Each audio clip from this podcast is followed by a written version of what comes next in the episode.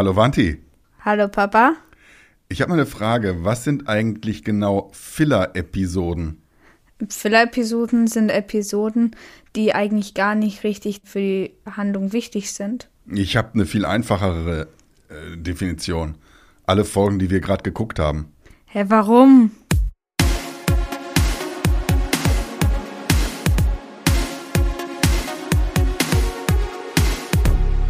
Willkommen im Animegaversum, dem Podcast zu Anime und Manga.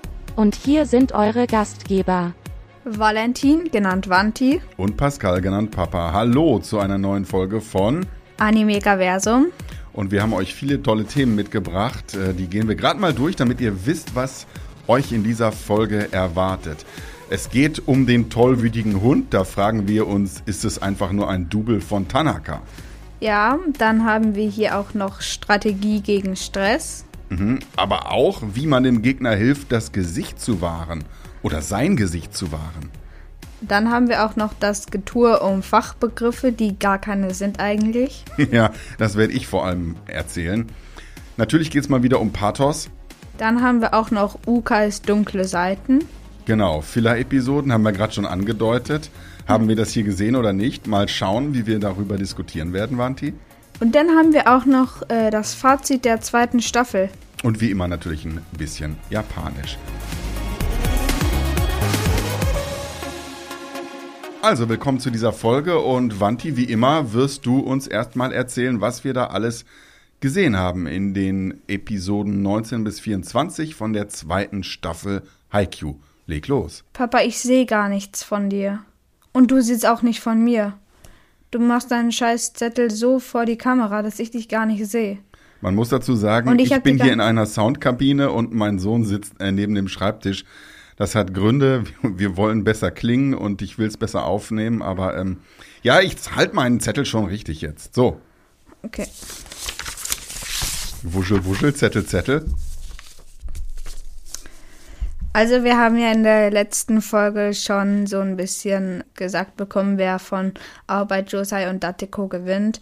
Der spielt dann gegen die Karasuno und äh, die Arbeit Josai gewinnt. Und ja, dann kommen wir auch relativ schnell zum Spiel dann.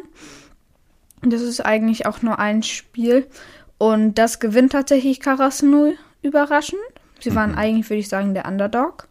Und dann sieht man auch noch, dass Karasuno im Finale gegen die Shira Torisawa, gegen die eben noch nicht mal Oikawa was machen konnte. Also der, die haben dreimal hintereinander dieses Turnier gewonnen und ja. Das war's schon? Ja, das war's schon. Ja, also ähm, vielleicht greifen wir da doch mal vor in unserer Themenübersicht. Ich fand, es ist gar nicht so viel passiert. Es ging die ganze Zeit nur um Spiele. Ich habe mich da letztes Mal schon drüber aufgeregt. Wo sind die Figuren? Wo ist Herzschmerz? Wo sind die großen Flashbacks? Ein paar kleinere gibt es. Wanti, das sind doch alles Filler-Episoden, oder? Nein, also grundsätzlich gibt's glaube sogar gar nicht in Haikyuu viele Episoden, anders Ja. als in Naruto. Weil ähm, es ist halt, wie immer, was ich ja schon oft gesagt habe, glaube, zumindest im Privaten, es ist ein Volleyball-Anime. was willst du da anderes als Spiele im Volleyball? Aber sag mal ehrlich, also das heißt doch dann, dass, wie man so schön sagt, das Team ein Plot-Armor hat. Also die Rüstung dagegen zu verlieren. Also eigentlich konnten die ja in dieser Staffel nur gewinnen. Wo ist die Spannung? Ja, das ist allgemein auch oft so ein Problem, oder was heißt ein Problem? Allgemein immer, dass äh, man weiß, ja, okay, da hat jetzt diese gewisse Plot-Armor, die können jetzt nicht verlieren. Bloß, es war einmal ein Schocker, als eben in der letzten Staffel, ja, glaube sogar war das, Karasuno dann gegen die Aobai Josai verloren hat. Da, das war vielleicht sowas, aber ja, sonst gewinnen die halt so, aber.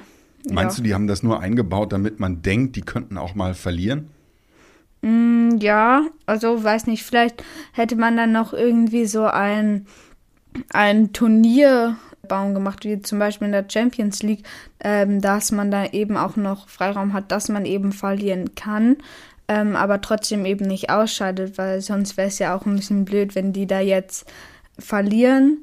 Alle Drittklässler gehen raus aus dem Team Und ja, wir bekommen im nächsten Jahr erst die neuen Erstklässler. Man will ja noch ein bisschen mehr von den Drittklässlern sehen vielleicht. Und ja, deswegen muss man da eigentlich schon es so machen, dass eben die Karasno da an, die, an der Stelle gewonnen hat. Mhm. Okay, kommen wir mal zu einer seltsamen Figur, die letztes Mal bei uns auch schon vorkam, der tollwütige Hund. Ich fand, der sieht eigentlich doch aus ein bisschen wie Tanaka und der ist auch so böse oder jähzornig wie Tanaka. Ich habe mir gedacht, das ist eigentlich ein Double für Tanaka, oder? Ja, fand ich auch auf jeden Fall. Bedeutet was? Wir sehen uns in den anderen. Ja. Sind wir kritischer gegenüber diesem tollwütigen Hund als gegenüber Tanaka? Weil es der Gegner ist? Weiß nicht, ja, könnte sein, aber es ist ja jetzt auch nicht, würde ich sagen, nicht direkt ein so wirklich eins zu eins Figur, sondern es hat eben auch noch seine eigenen Sachen mit der Oma, die bessere zuspielen kann. So, so weil er ist mehr wirklich auf Krawall gebürstet, schreit vielleicht auch rum, aber eben auf eine andere Art wie Tanaka. Mhm. Kommen wir mal zum Punkt Emotionsmanagement oder vielleicht sogar Mobbing. Es ist wieder viel los. Es gibt viel Aufregung, um Angst zu versagen und so weiter. Zum Beispiel ist da Yamaguchi in einer Episode zu sehen, der hat Angst, einen Aufschlag zu machen. Und dann sagt Takeda ihm aber, du bist jetzt ein ganz anderer als vorher. Denk an das, was du erreichen willst. Also im Gegensatz zu wo du vielleicht mal etwas nicht hinbekommen hast. Und dann macht er einen ganz krass knappen Aufschlag ins hintere Feld und noch einen, der nicht richtig angenommen werden kann. Er hat diesen Flatteraufschlag drauf, den er stets geübt hat. Und der dritte Aufschlag wird dann aber angenommen, oder der vierte, ich weiß es nicht mehr genau. Und dann gibt es noch einen Netzroller, der die Aoba Josei total düpiert. Ähm, genau für die wurde der eingewechselt ja, was lernen wir? Dass man ewig trainiert und dann seinen großen Moment hat? Mm, ja, vielleicht, aber ich fand es da eben an der Stelle auch nochmal ähm, sehr, sehr cool, dass man eben auch, das wurde da, glaube ich, sogar auch betont, dass er eben auch mäßig so ein bisschen Angst hatte. So im letzten Spiel hat er ja einen Aufschlag gemacht mhm. und der ging dann ans Netz, glaube ich sogar, und dann hat er eben kläglich versagt oder Ja, also das fand ich auch noch cool. Da hat man wieder ein bisschen was mit den Charaktern, eben mit Yamaguchi, dass er sich da seiner großen Angst stellt. Mhm. Ein anderer guter Tipp war auch, man soll sich merken, was geklappt hat. Das hat er ja offensichtlich so ein bisschen gemacht.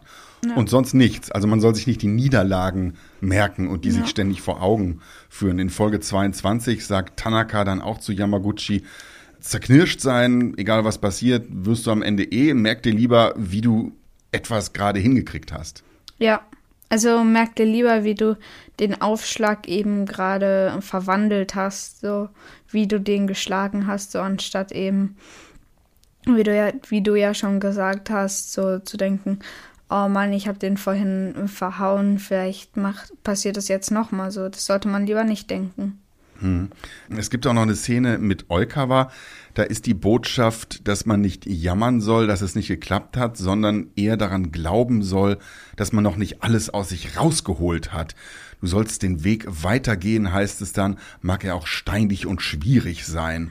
Hm, vielleicht schafft man das erst nächstes Jahr, aber wenn man nicht an seine Chance glaubt, dann klappt es nie. Und auch der Auber-Trainer sagt am Ende, ihr habt alles gegeben, es wird nicht besser, wenn ihr eure Spielzüge bereut. Das Ergebnis bleibt ja das gleiche. Ja, der Trainer hat, meine ich, sogar auch gesagt, dass so, egal was ich euch jetzt zu euch sage, eine Niederlage lässt niemanden kalt, glaube sogar, oder so. Mhm. Oder es wird nichts an dem Ergebnis ändern. Und äh, in der dritten Staffel, also ja, was ähm, ja danach kommt, im Spiel dagegen die Shiratorisawa ist, da hat ähm, irgendjemand mal gesagt, so ja, Karasuno hat keinen Stil, den sie halt eben nachjagen müssen, sondern sie haben eben keinen Stil und können deswegen alles ausprobieren. Sie mhm. haben nichts, an das sie gebunden sind. Sie haben irgendwie kein außergewöhnliches Zuspielen, das sie sich immer halten müssen. Selbst mhm. äh, diesen außergewöhnlichen Aufsteiger haben sie weiterentwickelt, ähm, heißt es ja. Und ja, das ist halt auch ein bisschen so, dass man, was ja, was ja eben der Punkt ist, so man sollte immer was Neues aus sich rausholen. Hm, stimmt. Und das zeichnet ja dieses Team auch aus, dass die ja ganz viel dazulernen, indem sie auch gegen härtere Gegner antreten. Kommen wir mal zum Thema Stressmanagement. Da gibt's eine Szene, in der sagt Hitokazu Yamaguchi, die Nervosität soll man am besten rauslassen. Also man soll das so ausagieren und rumhippeln. Hab mich gefragt, stimmt das wirklich? Also soll man immer rumhippeln, denn dann steckt man ja offensichtlich die anderen auch an, wie es dann auch geschieht zum Teil. Oder soll man das irgendwie unterdrücken und sich sagen, ich bin ganz ruhig? Was ist deine äh, Meinung, was ist deine Erfahrung aus deinem Leben als Weltfußballer? Hm, weiß nicht, was man da machen sollte. Ich habe halt ähm, das eine gar nicht ausprobiert mit diesem Rauslassen. Ähm, ja. Nein. Nein. Da habe ich aber einen anderen Eindruck hier manchmal abends. Aber es ist ja keine Nervosität. Was ist es dann? Aggression. Gegenüber wem? Dir. Warum? Weil du Scheiße laberst. Boah, da lege ich erstmal einen Piep drauf auf dieses Wort nachher. Ja. Ähm, dazu passt auch dieser Psychokrieg durch Oikawa. Der macht Karasuno immer vorher fertig. Ich weiß nicht, wie ich das finden soll. Obwohl er seinem Team sagt, es sei ein harter Gegner. Ja, also ähm, er sagt zum Beispiel, euer Schnellangriff war ja beeindruckend, beeindruckend schlecht. Ja, es war auch einmal so eine Szene vor dem Spiel. Da waren so ähm, Kageyama und Oikawa, ähm, die haben sich irgendwie so um, um einen Ball gestritten. So, und dann haben die eben beide ganz fest gezogen. Dann hat Oikawa eben losgelassen und äh, Kageyama ist ja wie es ist, dann nach hinten gefallen und dann hat äh, er eben gesagt, hahaha, Knie nieder, du Wurm. So, ähm, ja, das ist vielleicht auch noch so was, was er da gesagt hat mit dem Gegner runter machen. Ja, aber ja. Mhm. Was ich ganz interessant finde, wo wir jetzt über dieses Fertigmachen des Gegners die ganze Zeit reden, äh, wahlweise durch Volleyballtaktik oder Psychokrieg. Es gibt auch eine Szene, da wird eigentlich mal gutes Benehmen gegenüber dem Gegner gezeigt. Äh, da lernen wir, wie wir dem anderen ermöglichen, dass der sein Gesicht wahrt. Da sagt ein Kapitän, ja, passiert jedem Mal, als Koganegawa sein Zuspiel versaut und sich der Manager oder dieser Fan, also auf den Rängen der Dateko so richtig schämt und entschuldigt, dass er vorher so gejubelt hat. Ähm, fand ich ganz interessant, weil man da nicht so konfrontativ unterwegs ist, sondern dem anderen so einen Weg zurücklässt. Ist ja vielleicht in der Weltpolitik gerade auch aktuell. Ja, fand ich auch so. Mit diesem Anfänger bei Datrico, meinst du das? Da, oder? Mhm. Ähm, ja, das war ja einfach ein blutiger Anfänger, haben die ja, meine ich, auch so gesagt. Ja, also ich fand es auch da gut. Sag mal, ich habe mal eine Frage an dich. Es wird irgendwann davon geredet, dass Karasuno, die Krähen, gegen weiße Adler antreten. Und das wird so ein bisschen, ja, so verstanden als seien die aus der Karasuno, die Underdogs aus der Provinz, die Kleinen, die, die Neuen, die Schlechten und die anderen seien die Elite. Hat dieses ganze Anime auch, ja, so eine Ebene? Mm, ja, also natürlich ist Karasuno gegen die Shiratorizawa der Underdog. Und ich finde immer diese Vergleiche mit den Krähen und Adlern. Also das finde ich immer sehr, sehr cool. Zum Beispiel. Warum? Ja, ich, das erkläre ich jetzt nämlich zum Beispiel einmal bei einem Angriff von Karasuno, ich glaube, es war sogar der Synchronangriff gegen die Shiratorizawa, hat äh, Hitoka gesagt, das gilt Mobbing. Und dann so, hä, warum Mobbing? Ähm, Mobbing wird auch bezeichnet irgendwie als, wenn Krähen oder Vögel zusammen einen Gegner vernichten oder eben dann einen Adler in der Gruppe, können sie sogar einen weißen Adler besiegen oder mhm. so. Also auf jeden Fall ist Krasnodar der Underdog. Ähm, ja. Hm. Aber heißt es auch, dass die ja aus einer ärmeren Gegend zum Beispiel kommen, dass es eher Arbeiterkinder sind und die anderen sind alles so Kinder von Reichen, die gehen auf eine reiche Privatschule oder oder oder interpretiere ich das jetzt nur so da rein? Weiß nicht, also ich glaube, also dass äh, es eine Eliteschule ist, heißt, äh, meine ich sogar nichts mit jetzt der Schule an sich so, wie dass da irgendwie nur reiche Leute raufgehen, sondern im Volleyball wird es, glaube ich, nur so benannt. Aber ich glaube mhm. tatsächlich, dass die Shiratori Sawa, der hat ja auch ein größeres Grundstück für die ganzen Sachen. Mhm. So zum Beispiel, also der hat allgemein ein größeres Grundstück, die Schule, und das würde ich okay. sagen, vielleicht sogar auch ein bisschen reicher, aber. Ah, okay, okay, okay. Das hat nichts mit dem Namen von Elite zu tun, glaube ich. Mhm. Was lernen wir über Volleyball, Vanti? Mm, weiß ich nicht. Ich biete dir was an, ähm, dass man sich andere Matches angucken soll. Das kommt jetzt äh, ständig vor in diesen Folgen und auch schon in den Folgen, die wir für die letzte äh, Podcast-Episode geguckt haben.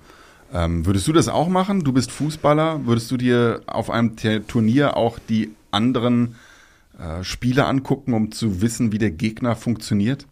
Mm, ja, also ich würde mir es vielleicht als Zeitvertreib anschauen, aber jetzt nicht richtig, um zu analysieren, wie das funktioniert. Vielleicht das äh, schon mal machen, aber wenn man dann direkt danach gegen die spielt, dann ist es jetzt vielleicht auch nicht so effektiv, wenn man es vorher A noch nicht geübt hat und B, wenn man vielleicht da irgendwie an falsche Informationen rangekommen ist, weil die irgendwie noch eine Geheimtechnik haben. Mhm. So, also es ist auf jeden Fall ähm, gut, wenn man sich vielleicht noch einen Tag irgendwie vorbereiten kann. Und ja. Mhm.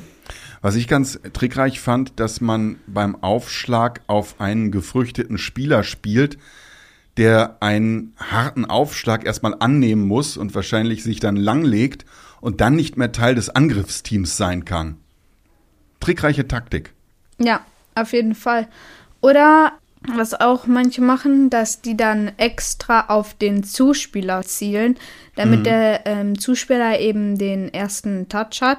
Man darf ja nur dreimal ähm, den Ball berühren auf einer Seite, beim mhm. dritten Mal muss dann der Ball rübergespielt werden. Das eben beim ersten Mal nimmt eben der Zuspieler an, danach muss ja irgendjemand anderes dann den Ball nehmen. Und ja, dann kann eben der Zuspieler den Ball nicht annehmen. Äh, ja, aber das macht man auch, ähm, ja, wie du eben gesagt hast, damit er sich äh, wortwörtlich flach legt. Aber ähm, nochmal hier zum äh, Spiel äh, nächste Staffel bei der Shira Torisawa. Hm. Da passiert so einiges. Ähm, da hat Gibt's schon wieder einen Spoiler-Alarm? Nein, das ist ja immer nur eine Sache. So, da hat Oshiwaka den Ball angenommen und hat trotzdem den Ball gefordert und ihn verwandelt. Also ich weiß nicht, ob er ihn verwandelt hat, aber ich glaube sogar. Und ja, also das war auf jeden Fall krass von ihm, aber es kommt alles erst in der übernächsten Podcast-Folge dann. Sag mal, Wanti, ich muss mal was sagen. Also wir fachsimpeln hier jetzt ein bisschen. Eigentlich, äh, zumindest von meiner Seite her, erzähle ich nur, was ich so ungefähr gelernt habe über Volleyball. Ich bin ja überhaupt kein professioneller Sportler. Aber ich muss sagen, als in einigen Szenen im Publikum ja Fans oder auch Trainer sitzen, und die reden dann so über Volleyballtaktik. Da dachte ich so, meine Güte, das ist aber jetzt auch echt so eine Pseudo-Fachsprache oder eine Klugschwätzerei. Also dann heißt es irgendwann, ja, jetzt, was jetzt kommt, das ist ein konzeptioneller Wechsel. Und ich dachte so, wow, was ist das denn? Und damit ist dann eigentlich nur gemeint, wenn der, der den Aufschlag hat, ausgetauscht wird, um seine Schwäche auszuradieren und ein stärkerer äh, Typ kommt rein, der bessere Aufschläge macht. Und das sagen die dann sowieso Experten auf der Bank. In Folge 21 war das, glaube ich. Also ganz ehrlich, ist das nicht ein bisschen lächerlich? Da kann man ja gleich ausschalten bei diesem Anime, oder? Mm, also ausschalten würde ich auf jeden Fall nicht, denn in der dritten Staffel wird es sehr, sehr spannend. Deswegen hört euch unbedingt die übernächste Podcast-Folge an. Ja. ähm, Mhm. Sag mal, aber trotzdem nochmal, ich habe mich ja schon oft darüber beklagt und jetzt gibt's auch wieder so eine Szene Koganegawa, ich gewöhne mich immer noch an diesen seltsamen Namen. Ja, hat natürlich dann mit seinem Team verloren und dann steht er da auch wieder im Flur und gelobt, jeden Ball anzunehmen und und abblocken zu lernen und der eisernen Mauer Ehre zu erweisen und jeden Gegner aufzuhalten. Er ist ja noch neu und dann verbeugt er sich und man weiß irgendwie nicht, was hat der für einen komischen Druck? Ist doch okay, er hat jetzt verloren. Was soll dieses lächerliche Pathos? Was, was? Erklär's mir. So muss das sein in Animes. Ach, in Animes ist das immer so. Ja, gefühlt immer. Warum? weil es halt so sein muss, um damit es ein bisschen mehr dramatisch wird. Ja, ja. Okay, ich sag dir mal, wo die Dramatik total fehlt. Ukai hat eine dunkle Seite. Eine absolut dunkle Seite. Er hat einen Charakterfehler. Also, also er hat eigentlich was Monströses. Er raucht. Und das haben wir schon früher gesehen und der qualmt wieder und dann doziert er da rum, wie die im Volleyballspiel zu agieren haben. Und selber ist er ja wohl überhaupt kein Vorbild. Ihr weg mit dem. Nein. Doch. Nein. Der kann doch nicht Leuten erzählen, ihr sollt sportlicher sein und so und, und selber qualmt er denen die Bude voll und, und macht denen Lungenkrebs. What the fuck? Nein, das ist einfach eine Charaktereigenschaft von ihm. Ah, Die großen Senseis oder auch Asuma aus Naruto genannt, der hat auch geraucht. Mhm. Zum Beispiel, also finde ich jetzt nicht unbedingt einen sehr, sehr großen Minuspunkt an. gut, je, je, jede Figur hat auch mal eine Schattenseite. Das haben wir ja schon gelernt. Das ist die bei Ukai, finde ich. Okay. Hm, du äh, tolerierst ja hier viel. Ja. Nun gut. Ähm, kommen wir mal zum Japanisch. Ähm, ich habe mir heute nur zwei ganz kleine Sachen überlegt, und zwar eine Frage und eine Antwort. Aber sehr wichtig, wenn man wissen will, wie es Leuten geht. Und zwar fragt man dann einfach, Ogenki desu ka? Das heißt, wie geht's dir? Und du antwortest dann hoffentlich Genki des. Das heißt, mir geht's gut. Genki des. Okay. Also, Ogenki desu ka? Genki des. Genau. Und eigentlich wörtlich heißt das sogar eher so, bist du munter? Ja, oder sind sie munter oder gesund? Und dann sagt man, ja, ich bin gesund. Genki ist nämlich munter und gesund als Adjektiv. Ja. Es gibt sogar im Japanischen eine eigene Formel, wenn man so sagt, oh, das war total anstrengend oder oh, ich habe mich so überarbeitet, dann haben die eine eigene Formel, oh, mit der sie dann sagen, ruh dich mal aus, du hast genug getan. Und ich habe die gesucht und ich habe sie nicht gefunden, Wanti. Ich weiß nicht, wo ich suchen soll. Ich habe die mal gelernt und irgendwie fehlt die mir jetzt. Naja, vielleicht in Okay. einer nächsten Folge. Ja. Vielleicht sogar. Wanti, finden wir die Ästhetik in diesen Folgen seltsam? Äh, diese eiserne Mauer wird immer gezeigt, die wackelt, vibriert, die schließt sich. Und dann wird auch so Eukawas Aufschlag gezeigt zum Beispiel. Und da also wird der Ball zusammengequetscht wie so ein Pfannekuchen und äh, hat so mehrere Druckwellen auf der Balloberfläche. Übertrieben? Nee, finde ich nicht. Also vielleicht das mit den Druckwellen vielleicht ein bisschen übertrieben. Aber es finde ich auch einfach immer wieder geil, wenn da Oikawa einfach seine Aufschläge raushaut und dann einfach so diese Druckwellen kommen. Man merkt so, okay, entweder der geht ins Aus oder Karasuno wird komplett vernichtet. Ja, aber das mit der Eisenmauer, eisernen Mauer fand ich echt ganz cool, als Oikawa dann den Ball geschlagen hat tatsächlich. Hat er ja mal gemacht. Da hat er eben auf diese freie Stelle gezielt. Und dann hat man ja schon gesehen, so auf, da waren so eben diese zwei eisernen Mauern. Und dann kam eben der neue Zuspieler, Kukanegawa, kam da eben angerannt und hat eben nochmal so ein drittes Teil so daran geschoben, so. Also das fand ich nicht übertrieben, sondern eher sehr, sehr cool. Nun gut, ähm, lass uns mal ein Fazit der Folgen ziehen oder nein, lass uns ein Fazit der ganzen zweiten Staffel ziehen, oder? Ja.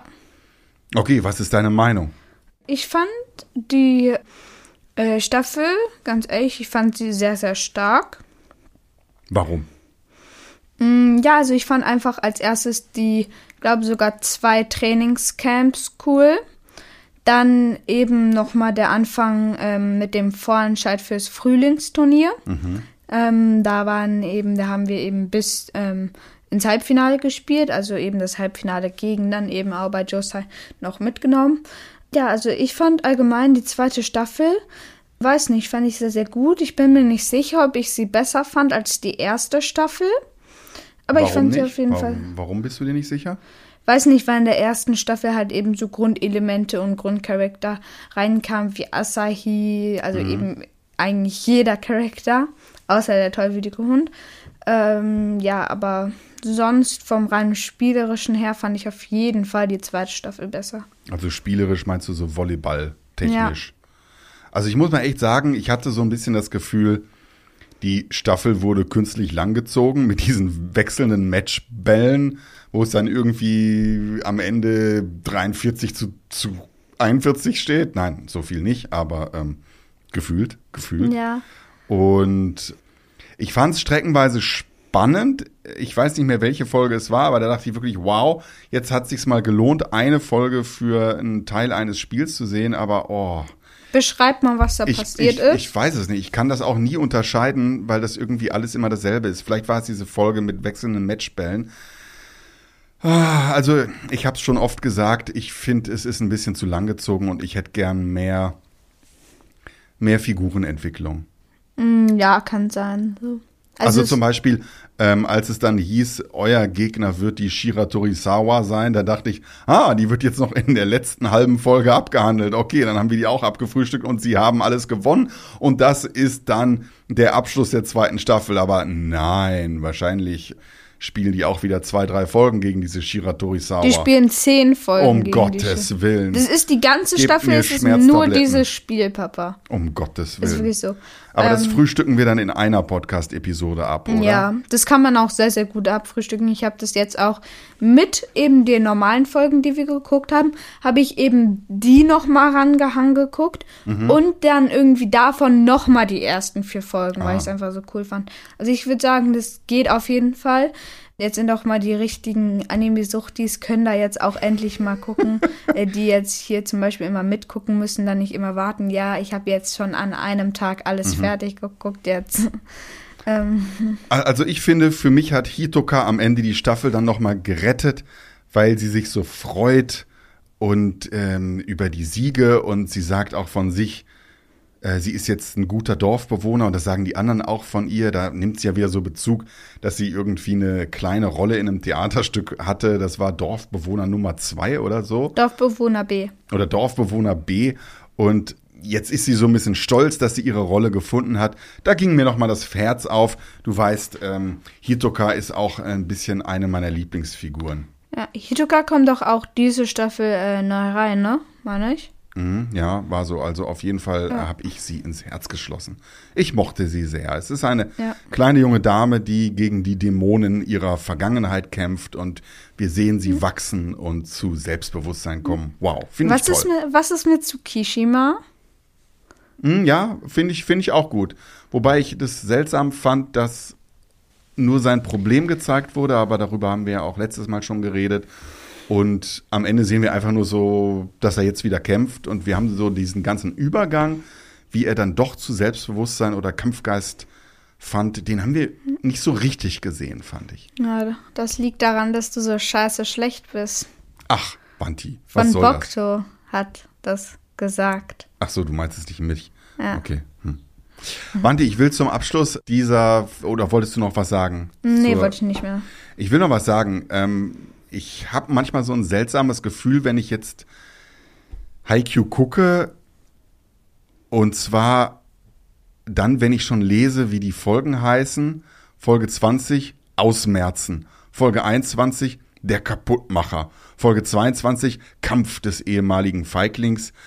Und am Ende der äh, 22. Folge sagen sie dann auch, oh, der letzte Satz, das ist die letzte Schlacht dann siehst du die auch mal wieder aufgereiht und so eine Siegesfanfare spielt schon im Hintergrund und Heißt man nicht- hör, hört nicht- so Marschmusik und wie finden wir das? Das sind ja echt, das, das ist ja kriegerisch geradezu. Also, was ich noch mal sagen wollte, heißt nicht auch die ähm, letzte Folge Kriegserklärung Kann sein. oder die erste Folge heißt sie von der dritten Staffel? Ah, da habe ich noch nicht geguckt. Aber Ja. ich meine, wie finden wir das? Wir, wir zeichnen das hier auf. Es tobt ein Krieg in der Ukraine und wir gucken eine Serie, in der gesagt wird, ja, das ist ja wie Krieg. Also mir wird da ein bisschen mulmig. Es ist ja, Da, ein bisschen da, wird, da wird nicht gesagt, das ist genauso wie Krieg. Das hat Ja, aber niemand. die letzte da- Schlacht, sagen sie. Der letzte Satz ist die letzte Schlacht. Ist das nicht ein ja, bisschen aber das meinen sie OP? wirklich, glaube ich, nicht so wie in einem Krieg, sondern Olkawas Aufschlag war ein Attentat, kein Aufschlag. Ja. Das ist doch kein Attentat mehr, das ist ein Mir, Aufschlag. ja, mir, mir wird da ein bisschen mulmig. Äh, ich denke, puh, das war offensichtlich in Friedenszeiten gemalt, dieses Anime, und ähm, jetzt wäre man vielleicht ein bisschen vorsichtiger. Oder würdest du sagen, Anime ist einfach eine Welt für sich?